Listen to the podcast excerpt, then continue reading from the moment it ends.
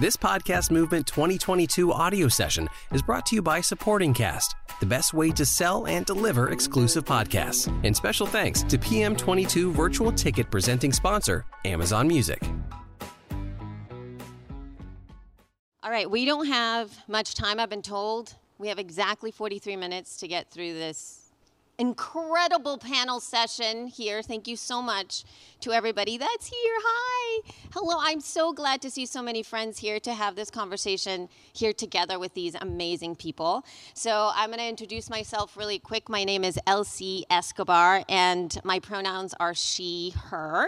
And I've had the privilege of working in podcasting now and But since before I was a mother, and now my oldest child is fourteen, so that's how that's how long I've been doing this thing through Libsyn. I am the director of community and content at Libsyn. I'm also co-founder of She Podcast, and I was the first uh, Latina Uh, immigrant inducted into the Podcasting Hall of Fame in twenty seventeen. Um, thank you. I've been able to work in almost every single vertical in podcasting, everything from getting podcasters um, in advertising campaigns with brands like Puma to running multiple online communities to producing close to seven hundred podcasts, episodes, not podcasts, because that would be, whoa, episodes, that would be a lot, yeah.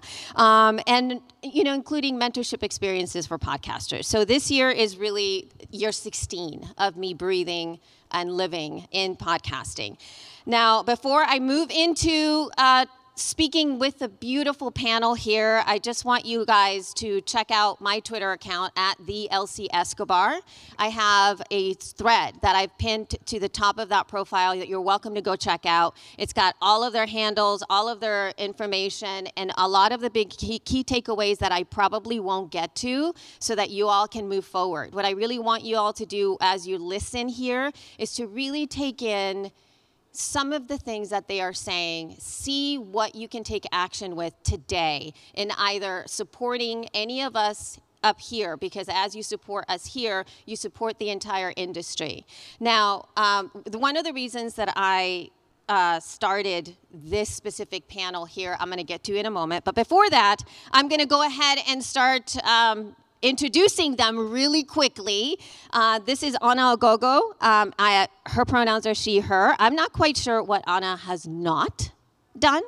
So she is literally, not exaggerating, is your one-stop shop for all things podcasting. She builds community through Black, Co- Black Pod Collective, curates experiences through Black uh, Pod Festival, produces media specializing in podcasting through Adorative Media. Stevie Manns, their pronouns are they, them, Scottish audio producer and podcast consultant, now living in New York. They produce two of their own podcasts. This next song's about a songwriter's podcast, and Set Phasers, a highly illogical Star Trek podcast. They are also a podcast producer for BlackRock, producing their podcast, The Bid. Um, other Stevie things? They're a songwriter, songwriter and hold a law degree from Aberdeen University. Lori Sims, her pronouns are she, her. Lori is an accomplished executive leader with a passion for transforming technology into products and services. As president of Libsyn, she led the company's strategic vision and execution, growing the company from a startup to a leader in the podcasting industry with over twenty-four million in profitable businesses. In twenty twenty-one, she was named as one of the podcast power players by Insider Radio, uh, and she now serves as Libsyn's chief operating officer. Tangia Estrada, she, her, is a former campaign director and community organizer turned public relations pro. Tangia is the founder and principal consultant of Tangia Renee Consulting and co-founder of B I P O C Podcast Creators. She's also the host of her own podcast called That's What She Did. So, why this panel? I started a movement in March, which is hashtag ClaimPodParity. And it really was just in the fact that some, a lot of marginalized genders are still not visible, not recognized, and essentially not seen, and often not given the opportunities that Um, we are we duly uh, noted or cl- we need to claim. And most of the time, it's not because we're not around. It's just simply, it's sort of like, we don't exist, but we are absolutely there. So for me, it was a movement of collective agency. And I think that's one of the key things I want you all to take away from this, that it's not about just one person doing this, is that we can all collectively become agents of change for each other. So what is collective agency? It is where we provide mutual support and work together to secure what we cannot accomplish on our own. So that's where we start first, because we fare better when we have agency. We all can be, and this is what I want you to take away from this, every single one of you is a proxy agent, which is something that just came, to, like I just found out about this, and I'm going to give you a little bit of an idea as to what that is. So proxy agents are typically typically those who hold more power and can wield it on others' behalf to support their agency. Okay, so it's about the fact that you get to advocate for our agency together. Um, and we have an opportunity to do that with each other. So moving from that conversation, I'm going to start the conversation with every one of you here on the panel. And Ana, I'm going to start with you. I would love it if you can shout out a win, my love, of everything that you have accomplished. One, even though she's got a bazillion. One win. Um, well, hello, everyone. As she said, I'm Ana Ogogo.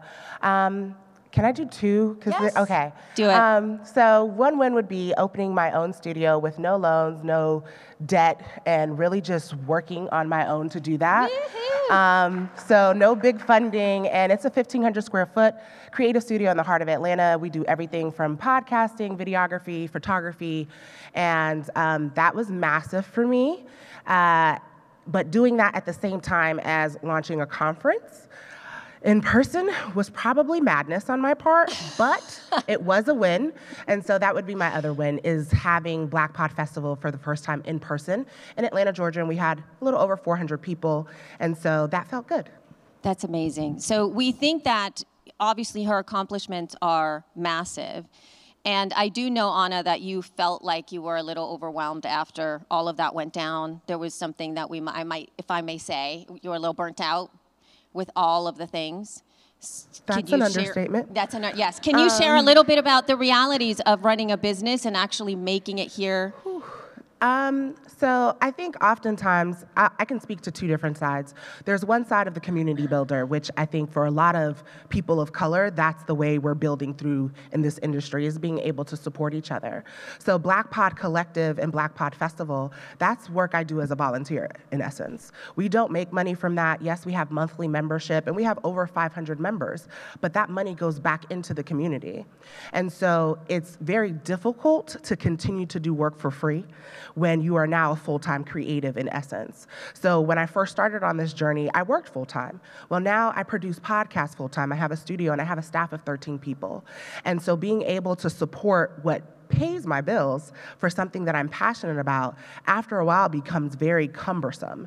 And so, you know, I, I think I talked about it openly. I had planned on shutting it all down. I was like, we're going to shut down Black Pod Collective, Black Pod Festival. I've done my part.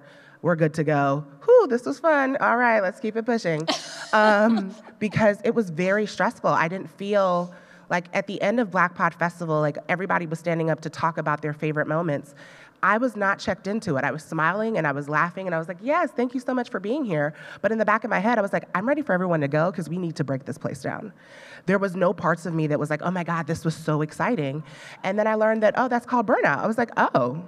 I just thought something was wrong with me. I was like, maybe I don't have joy in this anymore.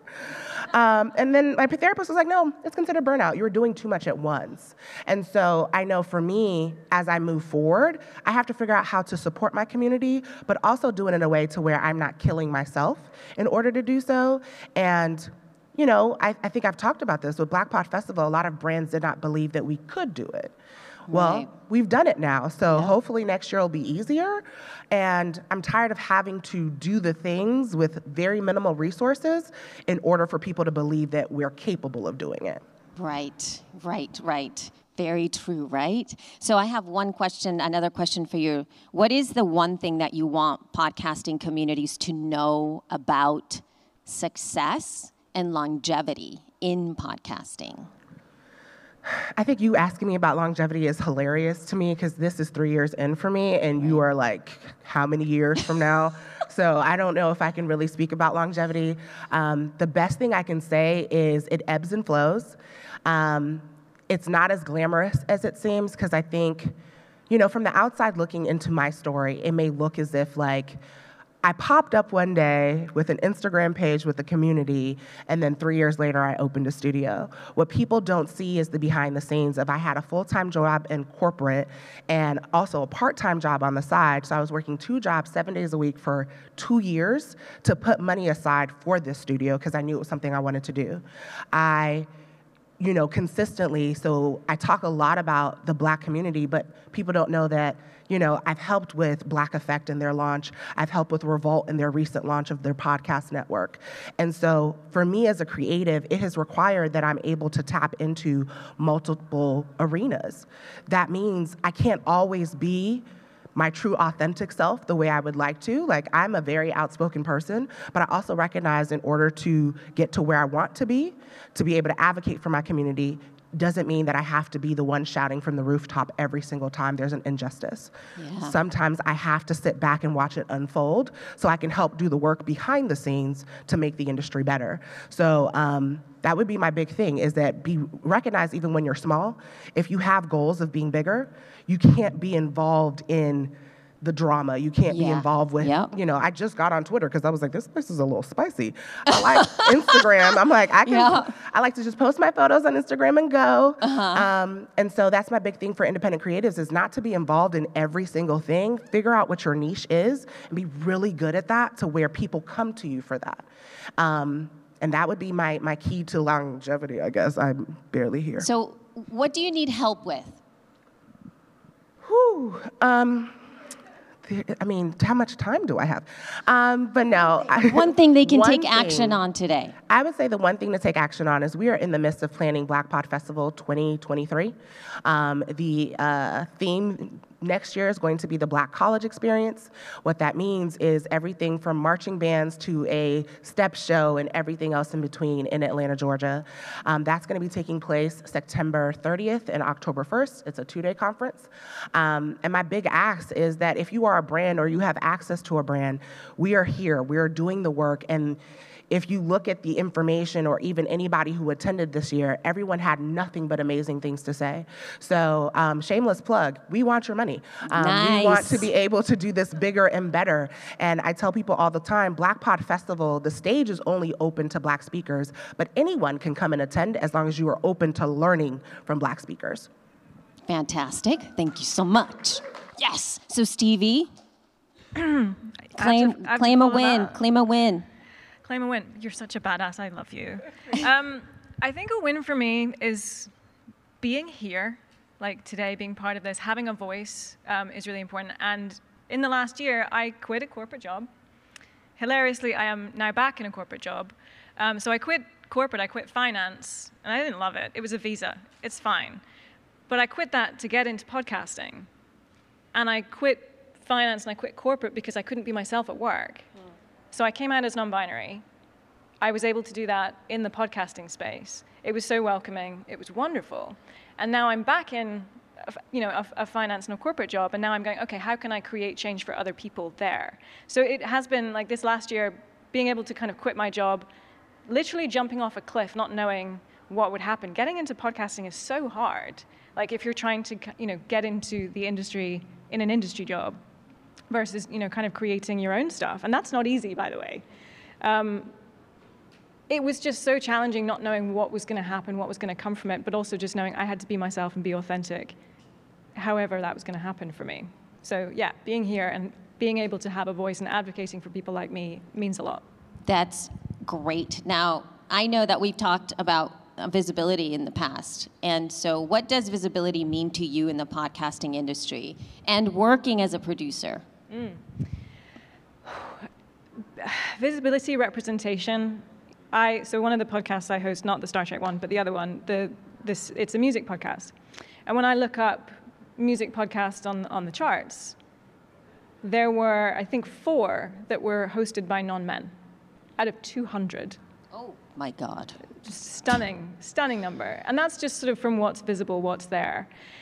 You know, representation is important, visibility is important. Like if I had seen myself when I, like at work when I was twenty-two or twenty-one, I could have been myself at work. And instead, it took me sixteen years to actually be able to come out at work and, and sort of go through that. Had I seen somebody who looked like me, that would have been a lot easier. And what was really validating for me was when I started my new job at BlackRock, um, I joined like the trans and non-binary group, and it's very small, but it's growing. And there was somebody who reached out to me after we had our you know, monthly meeting.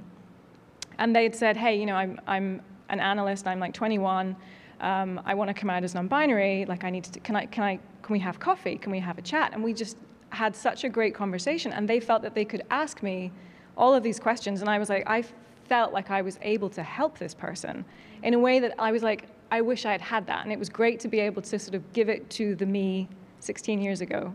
So that's lovely.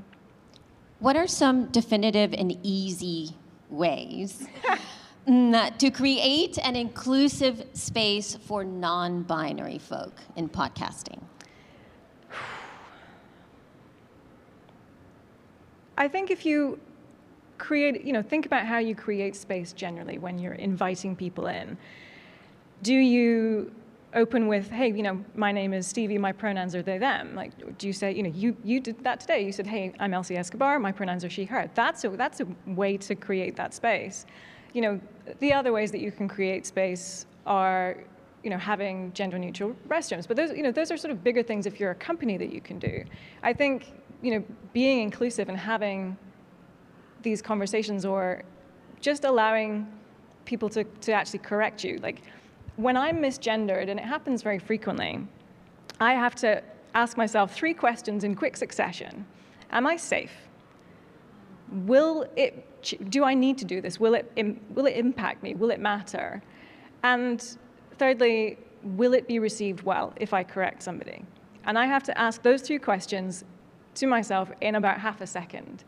And I can be in a space where that's not possible to do or to correct somebody. And like, it's fine. If it happens to me and I'm misgendered and I, you know, I correct somebody and they're accepting and they're willing to do that, I think that's really what I want, and we can just sort of move on with it.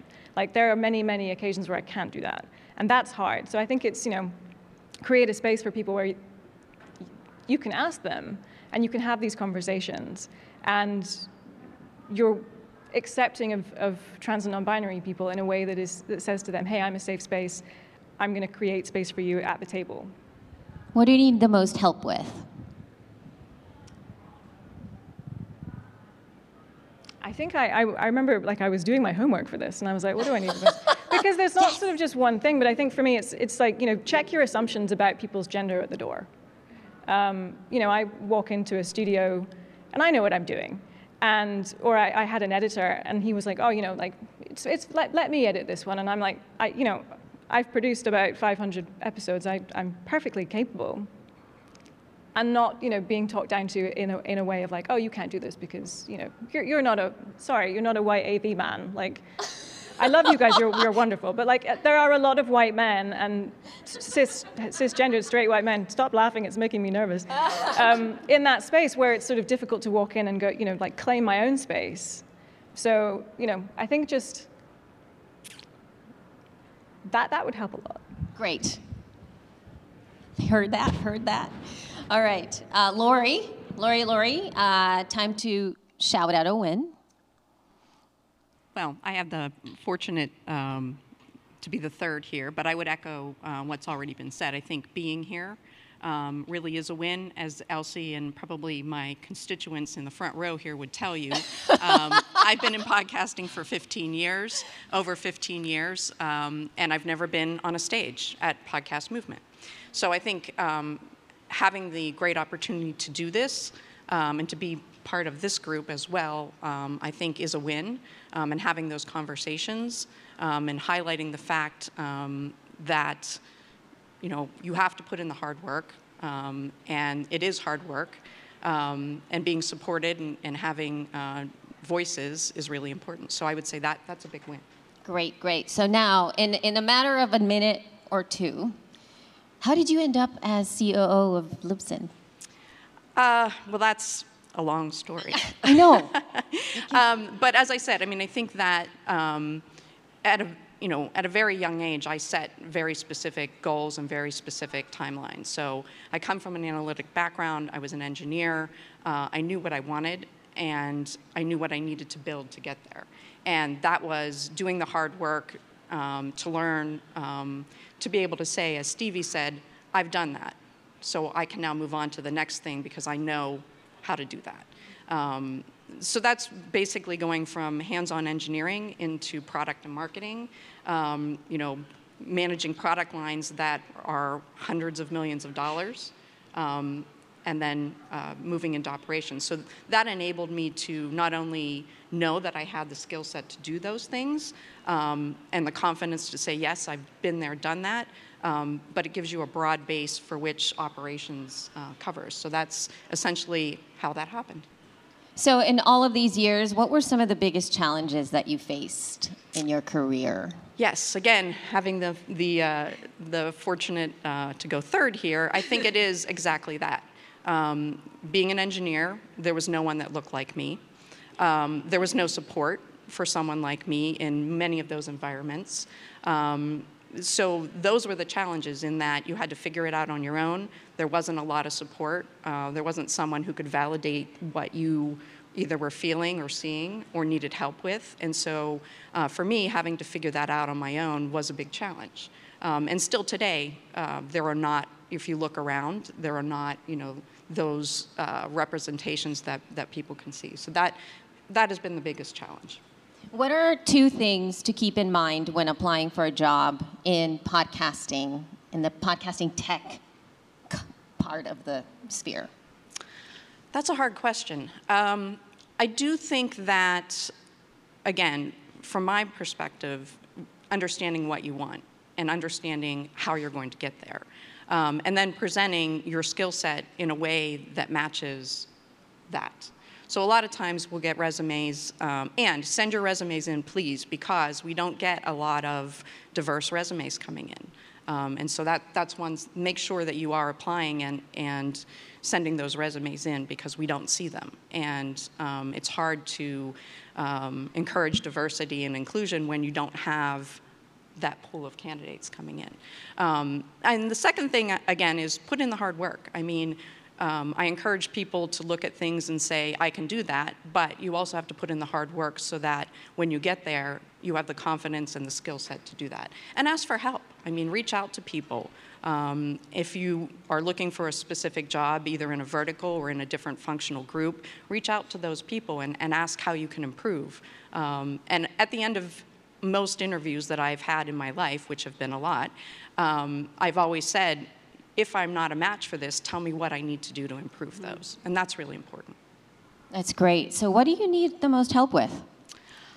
Uh, well, I think the challenges, again, are burnout, um, support, Um, reaching out. And I have found at this show that a lot of people have come up to me at the booth and said, could we get a coffee, or could we could we get together after the show, or can we exchange emails? I'd really like just to talk to you about your experiences. And um, and I think that's the most helpful. And I think those are the things that broaden your um, your view and your experience and help you navigate by looking at things from a different angle. That's great. That's great. Taking notes, people? Um, all right, Tangia, claim your win, love. Claim your the win. The win, um, being here, of course, I think like everyone else has said. Um, a win is, uh, so my co-founder and I, Maribel, are here, and we realized recently that August is like a milestone one for us. We met in August. Nice. And uh, B I P O C Podcast Creators officially became a business in August of last year. So nice. We're a year old. Congrats. So that's, we're pretty happy about that. Yay. Woohoo, that's amazing. So I've had the opportunity to chat with you um, in a lot of different ways. We've worked together, and so many different times we've had all kinds of conversations, and I just, every time that I've I've been able to speak with you, I've always been like, I just want more of that brain. So this last time, you know, when we were prepping for this thing, you um, you kind of, you said something that made me really co- co- like step back and go like, oh my gosh, we got to talk about this. So you said, quote, stop being in the industry that you don't know. Support the businesses that are already doing that work, end quote. Can you expand on that? You were talking about the podcasting industry. Yes, yes. So so there are some brands and some companies that don't want to hear this, right? But she has to put her water down. We got to talk about this. Folks. You know, so one thing that I see that I want to see, we, we want to see companies and big brands reaching out and coming up with ways and, and developing programs that bring in the historically excluded, right? We want to see that. And these companies have sometimes infinite amount of resources. And they're, it seems that they're, the approach that they want to take is, well, we're just going to do this program. We're, we're going to do it in-house, which is fine. You can do that. But my pushback to that is, you're a tech company. You're not in the business of elevating people. That's just not what you do. It's, that's not your business. And I believe that with your resources, you could take that, those resources, and partner with Black Podcast Collective. You can mm-hmm. partner with B I P O C Podcast Creators, with She Podcast. Go to the people that, that know their community, that are working with them day in and day out, that they are in the business of elevating people. They are in the business of creating community. And you will see a deeper, more meaningful, more long-lasting impact. And people don't want to hear that. They want to say, well, we have this much budget, and we're going to hire a diversity leader, and then that person is going to run this program. But what we see happen, and I'm like, great, you need that person in your organization. You need more than one, uh, one of those people. You need like a whole division, and like I can have a whole conversation with you about what that should look like on the inside of a company.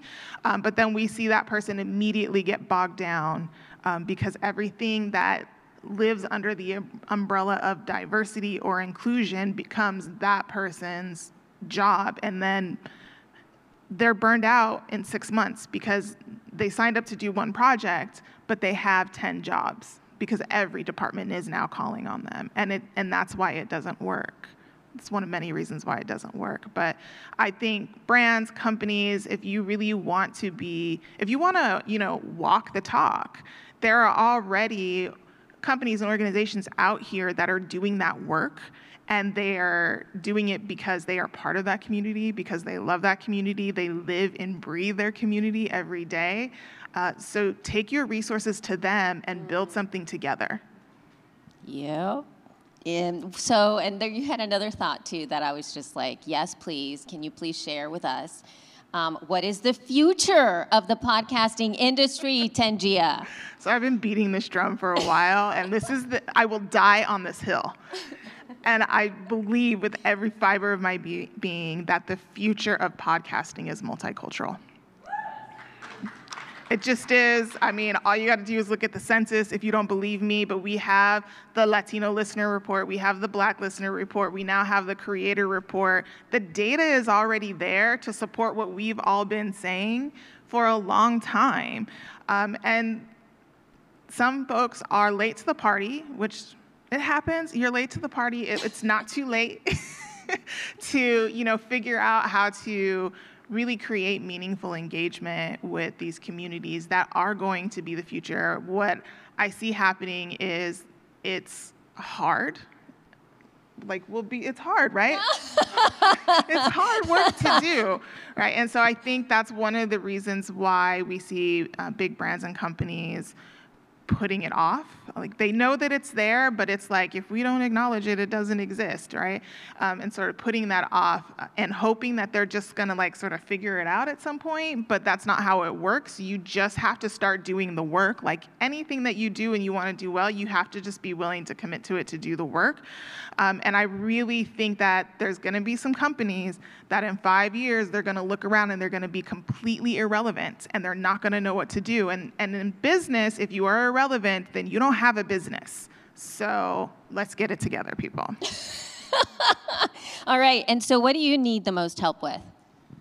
Um, you know, we are a growing business, and and what we are very focused on right now is we are building towards a very clear future for B I P O C podcast creators. We believe that we, not we believe, we are currently building the um, premier talent pipeline for creators of color across the entire podcast industry globally. So we have a lot of growth that we have to do. So the help that we need is is around growth. Like, if you are a creator of color, you know creative colors, we want you in our community. We are very com- committed to keeping our community free for our individual creator members. We fund that through corporate sponsorships because we believe ph- philosophically and also just from a practical standpoint that we want to take those resources and we want to give them to the individual creators, because our creators individually can't be a part of every single community that they might identify with. So instead of, you know, trying to compete directly with you for members, we don't want to do that. We want to say, hey, you want to be um, part of Black Pod Collective or She Podcast or Women of Color Podcasters? Great. You should absolutely be a part of those groups.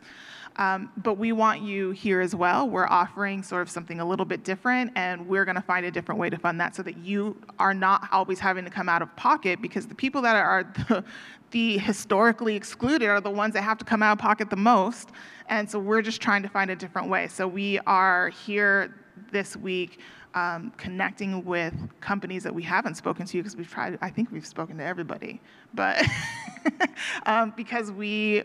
We want to take those companies that are ready to walk the talk, and they can do that by sponsoring with us. So that's what we need. Fabulous. Well, thank you so much. Um, we're going to be moving into Q and A a little bit earlier today. Uh, I do have other things to talk about if nobody has any questions. That said, though, please head over to at the Elsie Escobar on Twitter. And there is a pinned post at the top of my Twitter account. And when you get there, you'll be able to connect with all of them, all of their businesses, everything that they are uh, attached to there. Please, please follow them. Do it right now. Um, so, and be able to highlight what you you have in there. I already added some key points that maybe you wanted a little bit more clarification on that Twitter thread. I hope to be adding some of the things that we're spoken to here so that we can really respond to those calls for help, right? So it's not about, it's being able to support each other collectively, because we all have in some way power. Every one of us has power, even if is some less than others, for sure. But even at the at the core of, of consuming media, we have power in being able to consume media. We get to choose every day what we put in our ears, what we look at, what we share with one another. And so if maybe you don't have, maybe you're really into the things that you listen to and you don't really like to like mess around with anything other than that, just give yourself like once a month to test out a new episode from a new podcast that is generally excluded or has a host that you've never heard their voice before in your ears. Just listen. Just the act of being able to open yourself up to different voices in your ears is, is a powerful choice. And if we do it collectively, we can get that data into all of us so that we can continue to move forward with that. So, um, yes, thank you so much. So we're going to open it up to some Q and A's. If anybody has any questions for our lovely panelists here, they are a wealth of information, y'all.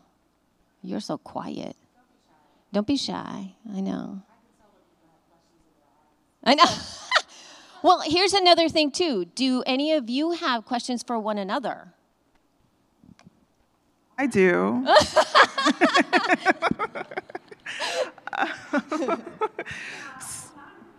oh, oh, oh, oh. Hold that thought, Tangia. All right, is this working? Okay. Hi, everyone. Hello. This is a great conversation. Thank you so much. Actually, I was wondering, Ana, if you could share with everyone, I don't know if you did already, but like, what was the catalyst for you to leave? I know you had a nine to five for a while. Um, I can only imagine how difficult that was to grow the community and then do that. How did you do it? How did you make that leap, and what was the catalyst? Um, so for those who don't know, my journey into podcasting was a little different. So I had just been laid off from what I thought was like my dream job, and they had a mass layoff of like four hundred people. And I got a really good severance package. Like, that's just the truth of it. So I decided to take a year of figure out, what do you want to do? I went into healthcare because my Nigerian parents said that there's no work in communication. Um, because I thought I was going to work at like a radio station, because I was in my, in college I worked on the T V station, radio station, newspaper. You could not tell me that's not where I was going. And baby, my parents was like, no, you're not. You're going to go into healthcare because that's secure. And, you know, they've been on earth longer, so why not? Um, but I didn't enjoy it. So getting that year to figure out, and this is not something a lot of people get to do. I had a year to figure out what I wanted to do. And in that time, um, I tapped back into event planning because I I have a lot of random certifications, but I'm a certified event planner, and, you know, got back into the creative world. And I was like, you know what? I don't want to go back to corporate. So that's how I started my own podcast called Fierce Ass Boss. Yep, that's what it was called. Um, and it gave me this opportunity to just kind of think through what I wanted to do. Well, in going to like figure out podcasting, I went to an event. And if you guys don't know anything about Atlanta, it's extremely very rarely do I go anywhere and I don't see a black person. So to go to an event and I literally was the only person of color, I was confused. It was my first podcasting event, and I, I genuinely was like, does that mean, like, is this not for us? Um, and that's honestly how this started. And my friends got tired of hearing me talk about podcasting, and they were like, you should like create an Instagram so you can meet other people who care about this. And I say this all the time. This all started because my friends got tired of hearing me talk about, like, did you know that da-da-da-da-da? And that's how, it, like, if you look back on Black Pod Collective, a lot of the things were just me sharing random facts that I was learning, because I'm a, like, anytime I decide to do something, I dig all the way into it. Now, in twenty twenty, I had emergency surgery and had to go back to corporate. But I made the decision to go back to corporate with the end result being that I knew I wanted to work in podcasting full time. So going back to work was for healthcare and, you know, needing funding, because starting Black Pod Collective with no money, because I didn't have a job, was very hard. So going back to corporate in April of twenty twenty was with the sole decision that April of twenty twenty-one, I was going to leave corporate. And so I went back to work with the end result in mind of I wanted a studio. So I started purchasing things and putting it in storage. Black Friday was my favorite time of the year. Um, and then I started looking at, okay, what are things and who are people I need to connect with? This also has a lot to do with why we launched the Collective Table. So for those who don't know, I have a dinner series that I do each year, and it's inviting the top black leaders in the podcast space. So that's Donald Albright from Tenderfoot, somebody from Pod People. This year we have somebody from Black Effect, um, Revolt, so on and so forth. It goes two folds. One, I want these people to meet each other because of the fact that I've gotten an opportunity to meet some amazing people through the work that I do. And oftentimes we don't know each other, we don't know what we're doing. But it was also for me to get plugged in to recognize how I could be of service. And what I learned is a lot of these big name companies outsource their production. I like producing. Well, let's do this. And so Adorative Media was formed. And by February of twenty twenty-one, I had enough clientele that was replacing my income, so I said, let's do it. In October twenty twenty-one, we opened a studio. So it, I went back to work with the end result in mind, and I kept my focus on that. So did that mean I didn't get my nails done for a little bit? Yes, it was very hard, but it was worth it. Wow, amazing. Thank you so much for that story. Hey, everybody. Uh, so I am Joanna Smith. I am actually a civil engineer. Um, I actually quit my job in twenty twenty as well uh, to start um, my STEM non-for-profit organization called Daily Smith STEM, uh, where we inform and expose students to STEM through roller skating, uh, music, and uh, Python coding, as well as um, financial literacy. So my question to you all, I know um, the diverse audience here, I am looking to really create and start a podcast for kids, um, as well as uh, folks in the space of blending like music and mathematics, because usually that's how we reach our community, because that's so innate for them. Um, are there persons that you would, um, I guess, recommend? And do you also have programs that would support programs like what I'm doing? I'm just going to give a suggestion. I'd be happy to introduce you to her. Um, Tracy works with Tenderfoot, and she also has the ten, which is a, I think it's daily or I think it's daily, daily podcast for kids.